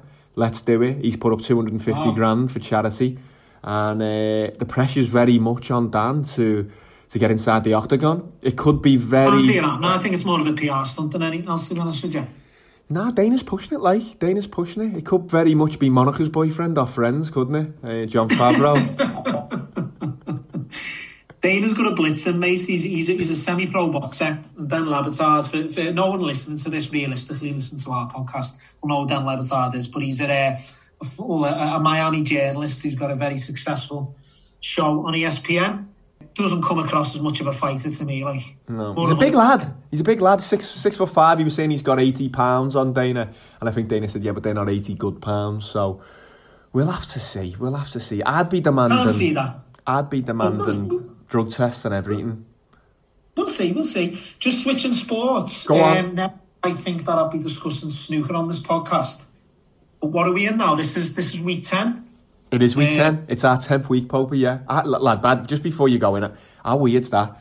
Is it gonna be strange that we've been doing this for ten weeks and we we've not seen each other in person all this time? How's that gonna? How's that gonna pan out when we when we finally do get together? It's gonna be strange. That it's gonna be weird. Not only we even not seen each other, nor have we had a conversation in between, which is a bit mad. A few texts here and there, like, but no, it's it's it's. it's I, think this is the way forward for, for our relationship, at least. Yeah, just Um, business. To your opening blurb on, I think the initial, like our sort of first show, you said this will be the first and possibly last. I think getting to ten is a, is an achievement in itself. Yeah, hats off to uh, to the two of us. Would have, would have thought there. I think so. Yeah, I'm not going to pat myself too much on the back like I did with the uh, the Brooklyn Nets bet. I know Kevin Durant has hung them up, so to speak, for the season, hasn't he? So yeah, that's well. another betting slip of yours going into the Mersey, lad. Yeah, that was terrible news this week. Terrible news. But no, we're getting to basketball here. Let's let's let's get back to your snooker point. I want to hear what you what you're saying about snooker because I don't think we've. I can't pretend. Just, just Kevin Durant there. I can't, I can't lie. I did have a bit of a wry smile on my face when I heard the news. Not too dissimilar to when uh, Tony leaves Hesh's after his, his his missus dies, and he's he's finally settled his uh, his bets. And as he's walking away from the out to the car, he had a little bit of a wry smile to himself. Wasn't too dissimilar to that when I heard the Kevin Durant news. I genuinely want you to win, Pope, when you put a bet on. You ask our John, I was cheering Kameko home there on Saturday, even though I only had it in an each way double. And it did actually, I didn't realise it did actually beat our John's pick by a nose. So that was probably a little bit uh, unnecessary of me. He didn't need that, as well as his bet going Makes down. Makes it all a bit sweeter for me, to be honest. And ultimately, the more winners we have, the more listeners we're going to have. So, so Exactly. Suppose, yeah, for the greater good. But yeah, just just going back to snooker, as I say, I can't believe we're 10 weeks in and I've never professed me love on the show for, uh, for Ronnie O'Sullivan. I'm sure you know that I'm a Ronnie O'Sullivan guy. Oh, he's well, Ronnie's brilliant, isn't he? Yeah, I, I think you know we we've all got a bit of love for Ronnie. Our circle. I've, got, I've, I've, I've, I've gone on record, I think, in the past to go as far as to say, for me, he's my favourite sportsman of all time. In my least favourite, Really, you don't. You, what have you got against? bit of an oxymoron there. Yeah, what no, have you? we'll see. Snooker's not even a sport. I won't watch snooker. I'll only watch snooker if Ronnie O'Sullivan's playing and probably only in the World Championship. So for someone who's totally disinterested about the sport of snooker, Ronnie O'Sullivan still for me is probably my favourite sportsman of all time. Where'd you start with him? Incredible character. You know, he lived in Highton for six six months or so, don't you? Or a year during his. Yeah, I Uh, read his autobiography, lad. Yeah, he's, he's just got everything. The reason I'm mentioning and the reason I'm, bringing him up now, yeah, I don't know whether you've seen some of his, his quotes this week, but he's he's, he's completely unmotivated and disinterested uh, with the sport of snooker. He has been for many years. So for a Mm. guy who's five world championships, he's had as many one four sevens as he has. He's won more ranking events than anyone. He's probably only applied ten percent of himself. no, he's completely he's completely not asked about the sport, is he? Whatsoever. It's just a job. goes far as to say he hates it. But a few interesting comments this week anyway. First of all, this Players' Championship, which has been going on, he's uh, he's sporting some incredible muzzy, by the way. I didn't know whether muzzies were, were, were making a comeback because I'd seen Brooks Koepka at a, at a uh, press conference this week as well, sporting a muzzy. Uh, a pretty good look for the two of them, to be I fair. I can imagine. Yeah, imagine Brooks is very uh, Tom Selleck back in the day, like Hawaii yeah, yeah, very much so, yeah, but but but, uh, but, but yeah, Ronnie looks dreamy with his uh, with his muzzy anyway, and I don't know whether yeah, from from we all know we all we all had dads and uncles and, and cousins and whatever who all had muzzies, very much like Terry and uh, Barry Grant off Brookside in the early nineties. So uh, who knows? It might uh, might might make it uh, might make a comeback. That so anyway, the reason I want to mention Ronnie too, is reluctantly so. He's playing this play championship Yeah. uh, in Milton Keynes this week. Hated every minute of it. He's, he's gone out to Stuart Bingham, I think, in the last round. He whitewashed them, beaten 3 0. Uh, but it was interesting some of uh, some of Ronnie's comments uh, following on from from obviously leaving or, or being dumped out of the competition by Bingham. Yeah. He basically said that he let's get the quotes. He said he's had the best three months of his life during the coronavirus lockdown. So this is coming from someone who's made millions in the sport, multiple time world champion, sevens. He said he wants lockdown to go on for another five years if it can.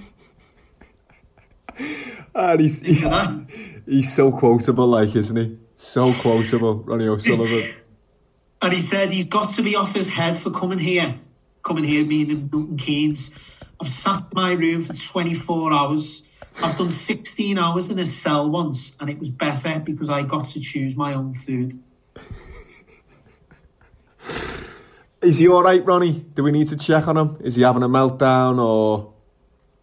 I'm sorry, it could be one for the not that you'd be able to get it, Ronnie O'Sullivan, but I don't know whether you can use your connections tonight to get him on the mind map, lad, but he could be a, uh, be a good one for the mind map, or John Barnes, uh, for the given his, uh, his porn addiction. A sex special, Quagmire special with Johnny Barnes. Yeah, from from uh, one sex addict to another, eh? Absolutely. Get Tiger in there for good measure. But uh, exactly. To be yeah. honest with you, lad, Sullivan, just just just to finish on that, he's very quotable. Uh, he's controversial. Absolutely love the man. I don't think there's any argument to be had, but I'm sure you'll agree with me. Great, most naturally gifted sportsman of all time. Oh, put him right up there. So you put him above Lance, are you? You shifted off Lance already? it's interesting. Didn't last long, did it? The I Lance don't think I quoted Lance. I said he's the most naturally gifted uh, athlete within the sport, didn't I? In the sport, yeah, you did. No, yeah, yeah, Ronnie is. Yeah, I'd say them.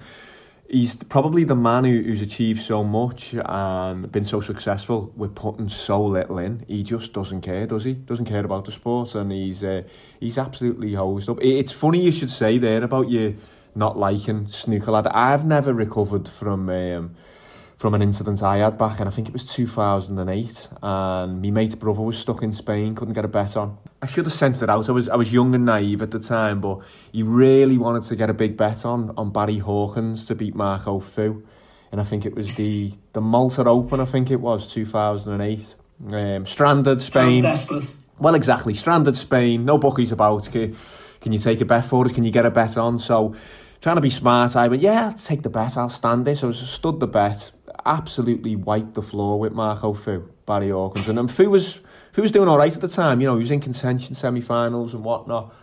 But it was unbelievably obvious he was missing basic reds, he was uh, fouls and everything. Oh, I see. there. So there's something, something more sinister to it then, but a match fixing going on. It was a fixed match, yeah. Yeah, I think at months down the line, he realised as part of a bigger investigation that uh, he was he was involved. Yeah, his post match interview, he'd blamed food poisoning. Said he'd had a bad curry, bad Thai curry the night before. Marco Fu. So It's yeah, always a go to really the Al food poisoning card, isn't it? yeah. Said he Like- could couldn't see straight, couldn't concentrate. Uh, he had no energy. He'd he'd had he'd been food poisoned. But yeah, that, I learnt my mistake from that before. Never. Never take a bet on the Malta Open if someone's so eager about uh, getting a big lump on. Like it's it's not the way to go. Did you manage to lay any of that off as, as, None. as obvious? None of it. No, no. We went what? See that that's my thing. A lot of the time I'll do in in running trading. I'll, I'll put a bet down and I'll look to trade off it in running as the price changes. That you know that that's what I've done for for many years. But no, it was he was one down in no time. Marco Fu. I think he sh- shit his kecks trying to uh, trying to pot the yellow. Possibly. Not literally, I hope. No, possibly literally after that curry by the sound of his, his post match interview. And and that was that lad, yeah, that was me and Snooker kinda kinda ruined. Yeah, it's been a great tournament, and uh, you know it's just been finished off with a great clearance. And you know, um, give all credit to John. He, he played better all day, and I just hung in there. And I'm pleased I made a game of it. And uh, but he's a great champion, and you know, it's uh, lucky bastard. Well, Steve, just, just to conclude our snooker talk for the year, probably. Have I heard this right? I'm sure I've heard the story and it come from you, but correct me if I'm wrong. Ronnie O'Sullivan has knocked in at least a half century, maybe even a century with an umbrella. Was it one of your uncle's Julian's old mates? I think yeah, I think I it, knew him. I There's an think it old was. story going about. Yeah. He was playing snooker in his house and then just for a laugh he said, Yeah, I'll play with that umbrella. He knocked in a century with an umbrella. I think that was in Eighton, wasn't it? Wasn't that during the Eighton years? So, it's some, I, I don't know. It might have come from you. I, I was trying Mm. to think about it the other day, where did it come from or what source like. It rings a bell. It rings a bell. I think he, I think he hit a century with an umbrella. Yeah, up in Eighton, possibly in the Eighton Park. Like yeah, maybe full of Charlie at the same time. Incredible.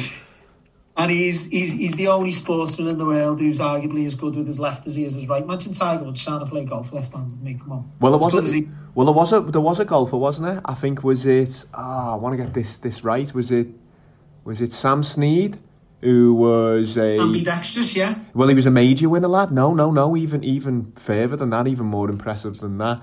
I think I hope it's Sam Snead. I hope I'm not getting this wrong. He had a car crash. And he was a major winner with his right hand. After the car crash, he couldn't use his right properly. Switched to the left, won majors with, with his left hand.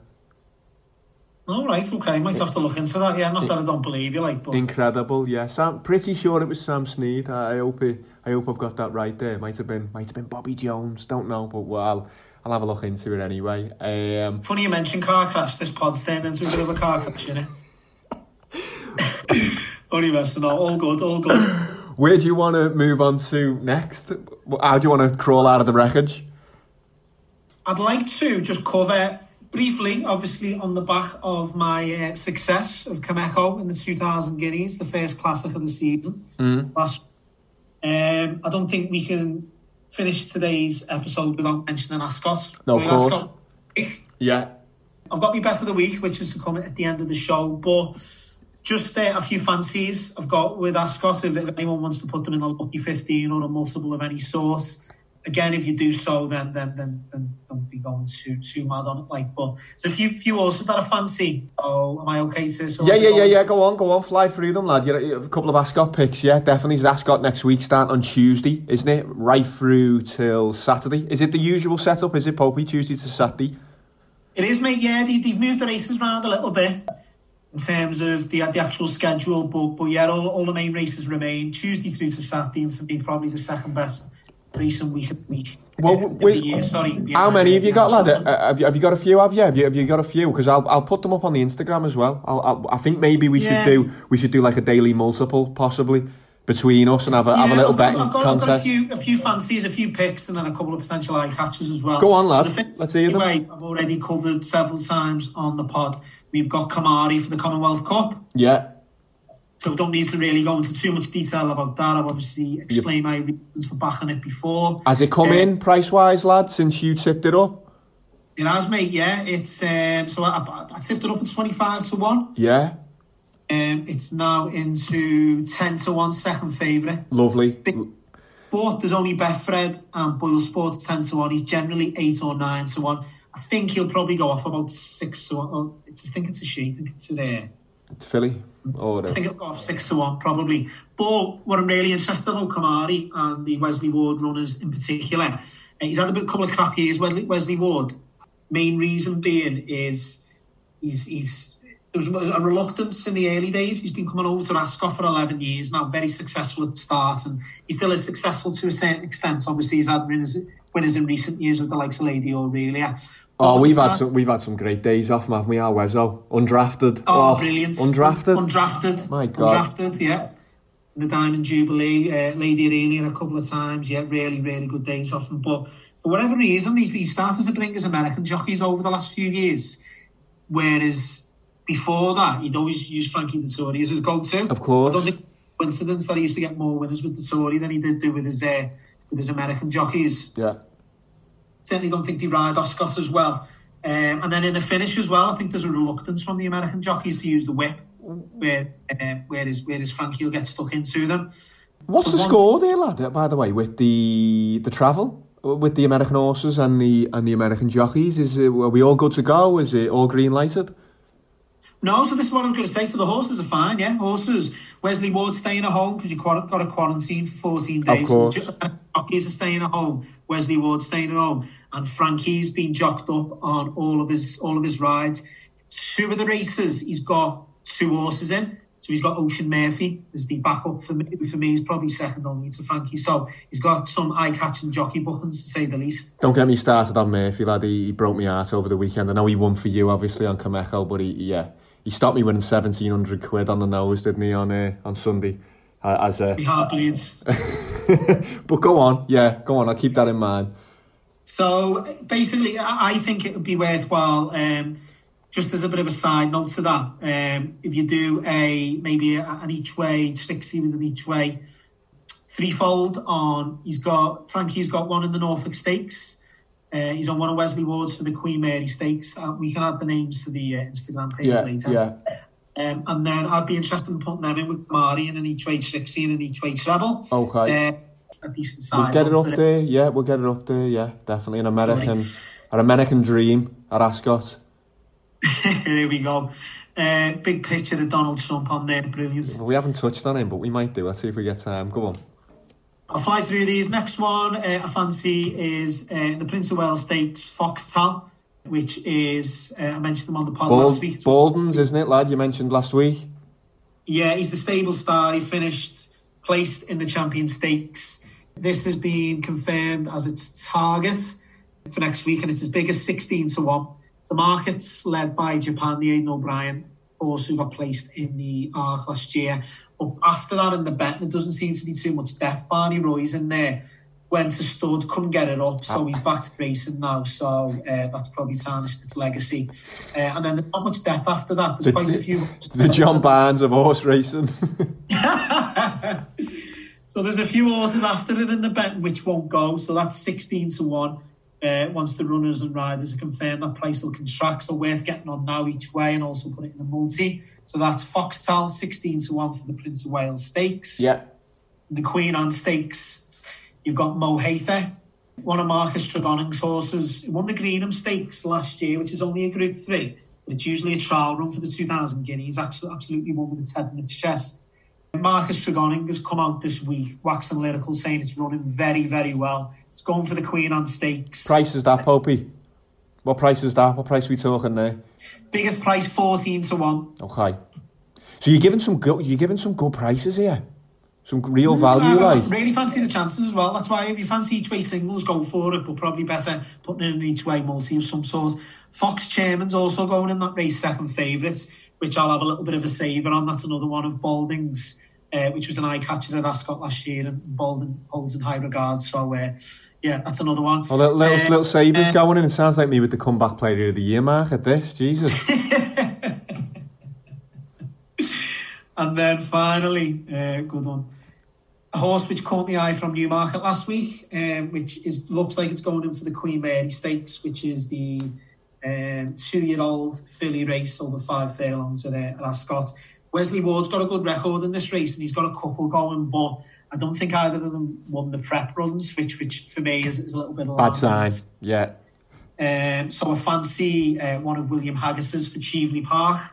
Um, Sacred.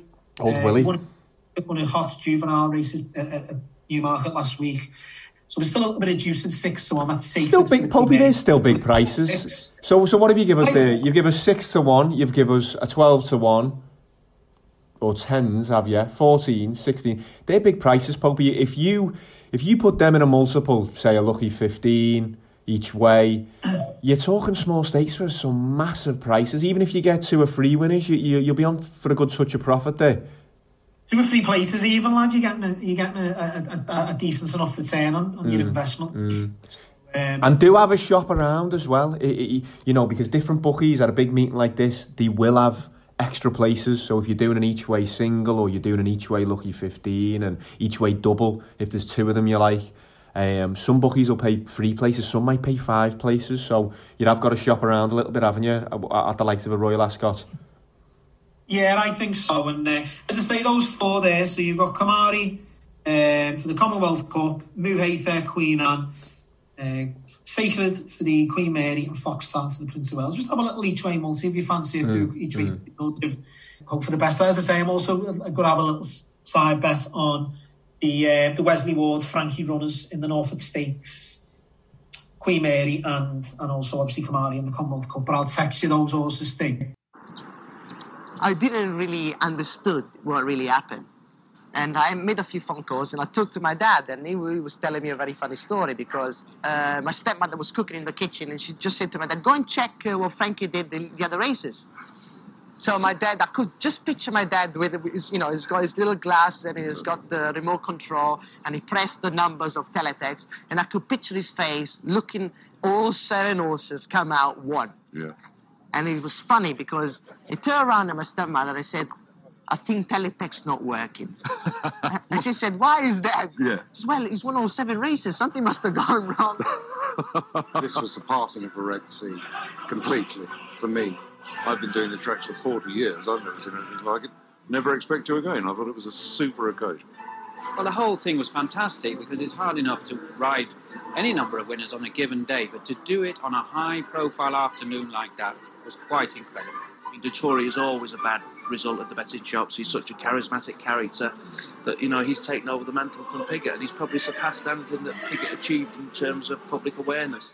Yeah, have a little go and uh, see how you get on. I'll throw me multis up as well daily because I, I, you know, you know me, big meetings. I'm a racing post in the morning kind of man. Pick a multi out, try and uh, try and bring the house down. It should be good. It looks like it's going to be an absolute betting feast next week, lad, doesn't it? With the Premier League Yeah, oh, without a doubt. And, and if we don't have any winners, then uh, it's yeah, this will be the, uh, the, the final episode of the podcast. I would have thought. You think, yeah? If you don't get nothing at Ascot, you're done. You're out. Going to Iden, yeah, I think so. Yeah. I've uh, in terms of bets of the week, I've it's funny. Cousin Nicky again. He's um, Malcolm Spreadex is is a name that's that's come up for him this week. He's been looking for.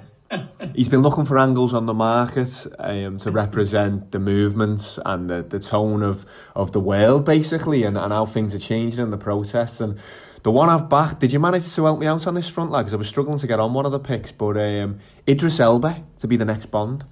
12 to 1. Do you not there. think? Do you not? Do you not think though in these sort of desperate times that we're living in, this is a little bit unethical, Steve?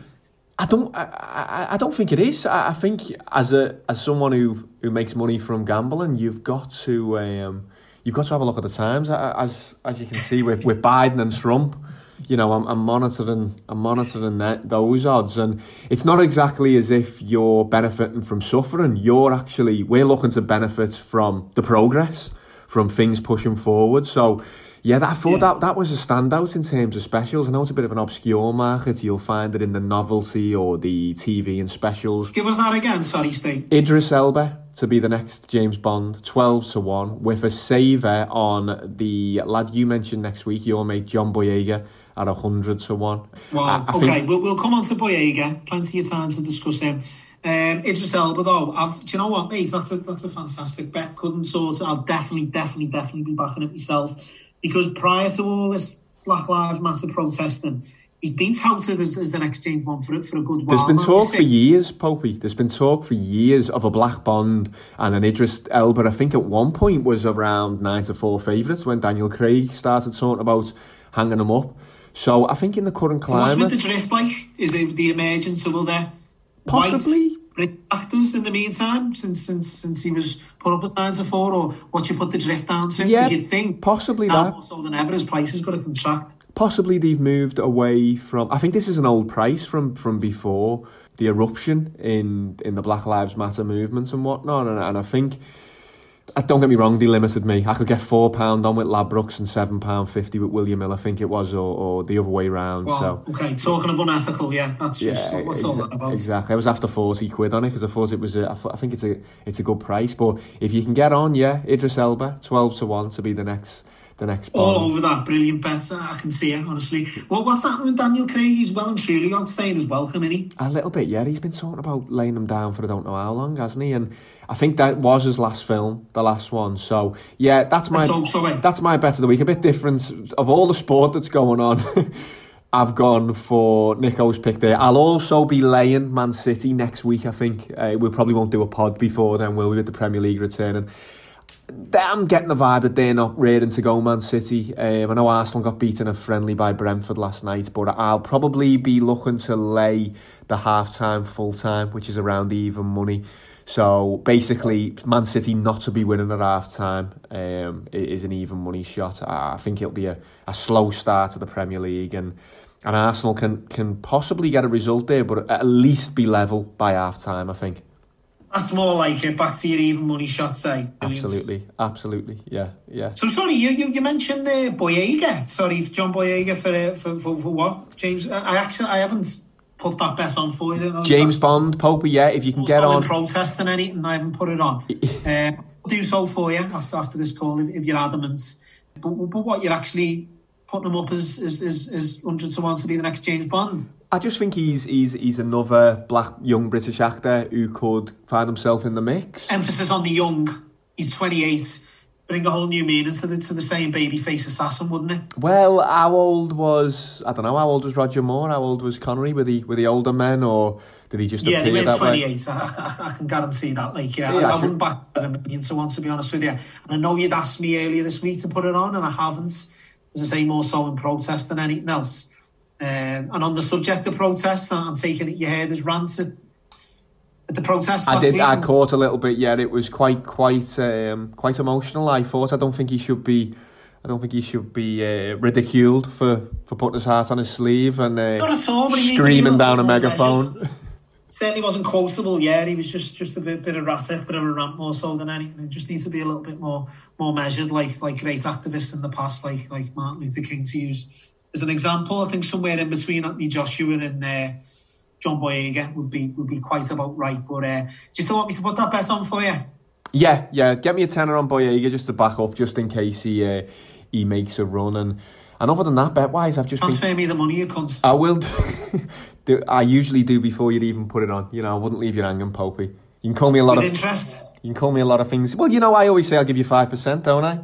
If you get a bet on, if you get a bet on with a bookie that I Stephen needs must. Exactly, five percent. But yeah, besides that, I've just been monitoring uh, those those collapsing Joe Biden odds. Looking good, isn't it? But it looks like Trump's undone himself furthermore this week. This was always the day Donald Trump planned to restart his campaign for re election in person. But the bigger issues confronting America continue to dominate. He headed to Dallas as the country's crisis over race and inequality rages on. His rival for the White House says the president is failing this test. If you think you can defeat hate, you can only make it hide. And when you give it oxygen, when a president speaks, no matter how good or bad he is, people listen. And when he speaks and gives credibility to these racist, uh, watch my language, folks out there, he breathes oxygen. They come out from under the rocks. He's hit four to six in some spots. I was listening to Chuck Todd on Tony Kornheiser's podcast yesterday. He's um, Such an American name, Chuck Todd. Yeah, from DC. He's the political expert um, who, who they have on their podcast, and he's basically saying a challenging candidate has never, never had a bigger lead within the last seventy odd years. Um, it's he thinks it's basically a landslide in the making, and it makes you think a little bit of the five to six, ten to eleven out there on Biden. Is might still be quite quite reasonable, really. Apart from his his his own health is is the worry, as as you pointed out last week. certainly value if, if that's uh, if they heard Chuck Todd's thoughts, who obviously knows far more about it than us, then uh, you definitely think there'd be there'd be value in the uh, in the five to six. I've noticed this week that uh, Trump's announced that he's going to um, start his uh, now infamous Trump rallies uh, as of uh, by the end of the month. I think.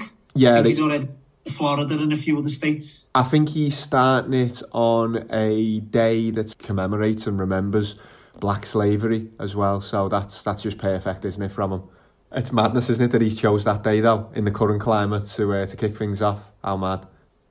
He is. He's just he's insane, isn't he? Let's be honest. But no, I think you're sitting pretty there, State. You got to reinvest at the, at the five to six not? No, no, no, no. I'm going to sit on the 11 to 8. Um, he's been good again. I mean, he's been tweeting quite well, Biden. I, I'm not sure he knows how to turn a laptop on it, in all honesty. I presume it's his, presume it's his I was team. going to say, yeah, he being the operative word. Yeah, who's been tweeting exactly? Yeah, someone's been tweeting on his behalf more like. Yeah, the royal eye, I think, to be honest with you. Yeah, the uh, the editorial, as it's a quote you again there. But uh, some of the comments underneath his tweets have not been as not been as friendly. I think in terms of betting, someone was offering to have the life savings that he couldn't recite the alphabet if uh, if put on the spot. So. Yeah, there's, there's still opposition. Not everyone's on board the, the Biden bus at the moment. And uh, you had some strange comments about why can't police officers just shoot people in the legs rather than the heart? Which I could. He's coming from a good place, I, I understand, but probably not the the reform that the Democratic Party and, and the Liberals of America are, are looking for. As a, as a 35 year old man from Liverpool who, who- who's so far removed from US politics, there's a sense to that. But as someone who's actually running to be the next president of the uh, of, the United States, it's uh, yeah quite quite quite a controversial uh, and outspoken view. To be honest with you.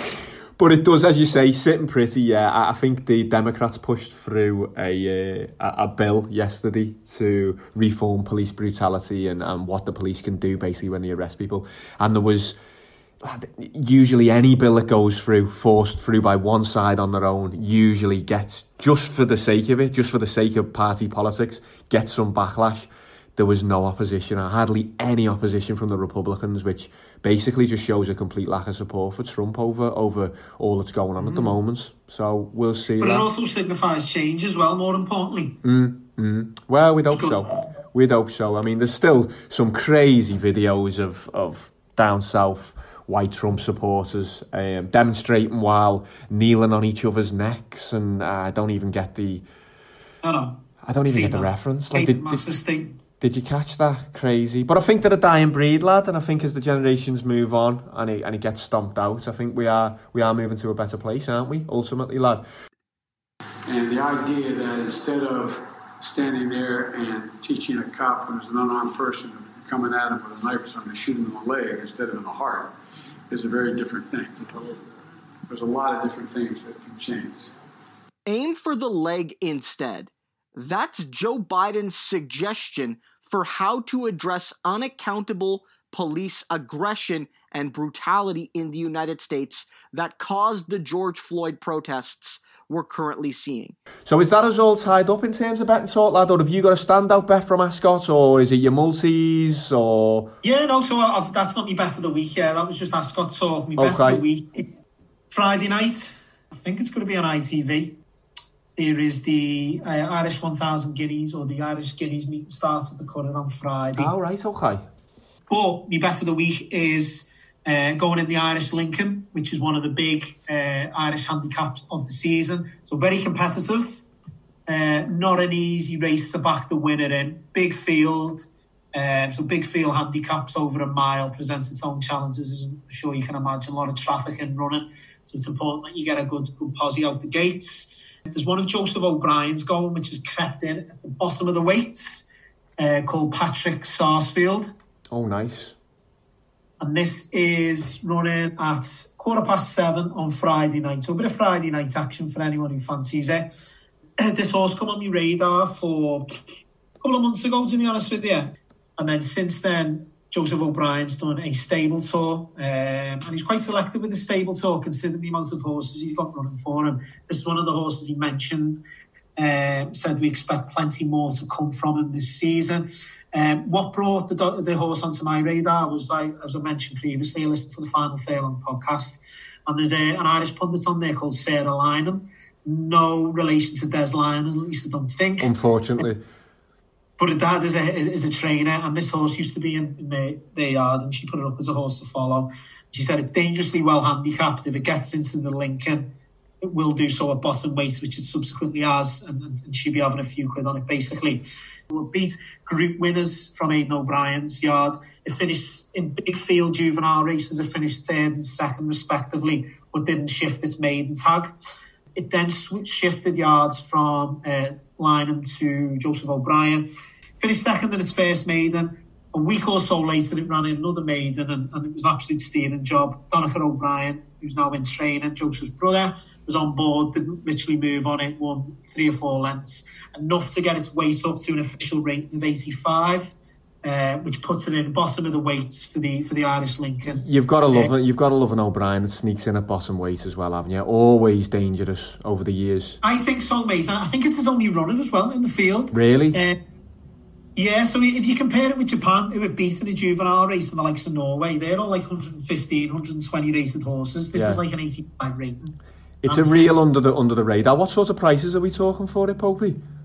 Six to one, but Yeah. you can get places with Paddy Power. You can get how many places? Sorry, just dipped out there. Six places, six wow, places, okay, Paddy yeah, Power, six yeah, to one. Yeah, so that's, nothing. that's not bad. Interesting name as well. I've just actually searched Patrick Sarsfield while you were uh, while you were going on there. Not a and, uh, slave trader, is he, with a statue Well, he, left he, somewhere? he was the first Earl of Lucan, like yet, so fully expect him to be probably getting rolled into the Irish Sea somewhere as we as we speak right now. I'd imagine. But I really do fancy. I think each way, um, depending on its look and running, it's got a, a plum draw as well on the rail in, uh, in, in, in, in stall two, so it should be able to get out and get the rail pretty quick. Uh, I just think the fact that it's bottom weight, it's getting as much as 10, 12 pounds from, from some horses. So, so the weights aren't com- as compressed as some of the uh, the handicaps in, in England. You see, Yeah. So again, it buckets away from some of the horses near the top of the betting. So big fancy for me. Patrick Sarsfield Friday night, seven fifteen cutter each way. Paddy Power six Go on, Paddy. Get on it. Go on. So you've given us about fifteen horses there, Popey. So hopefully one of them will win it. I'm just there. yeah, you can tell I'm a little bit excitable after me uh, Kameko. I bet you are. Yeah, and with Ascot coming up, why why shouldn't you be? And if all else fails, hopefully um, Stringer Bell will be getting his dicky bow out in the in the in the coming few weeks.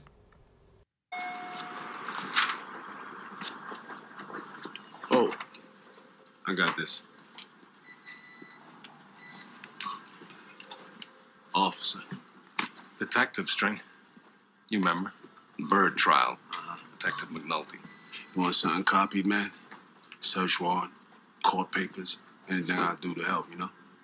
I ain't seen you around the way. I'm not round the way no more. You want to find me? I'm right here. Right here, huh?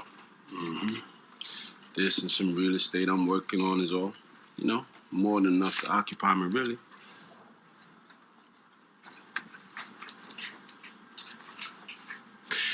Say, where you living, man?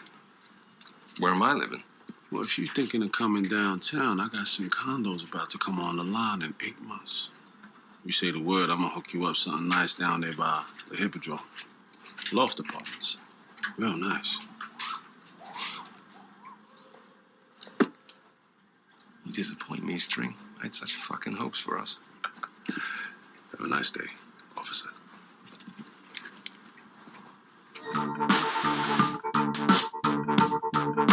That was our conversation. Just a few post show notes before you go. Turns out Ben Hogan was the golfer who switched hands after the accident. Hope he was spot on there. Made a complete car crash of that topic. His tip of the week as also unfortunately hit the skids. Patrick Sarsfield is a non runner in the Irish Lincoln, so don't spend your Friday night searching for the horse if you're listening to the pod before the race. Thanks a lot for the listen. If you have enjoyed our ramblings, please drop us a little rating, review, or share with your mates on social media. means a lot to hear the majority of people are enjoying the show. If you know someone you think might get a kick from a couple of scousers taking the piss out of the president and sports news, give them a nudge for us. Good luck gambling. We'll catch you next week.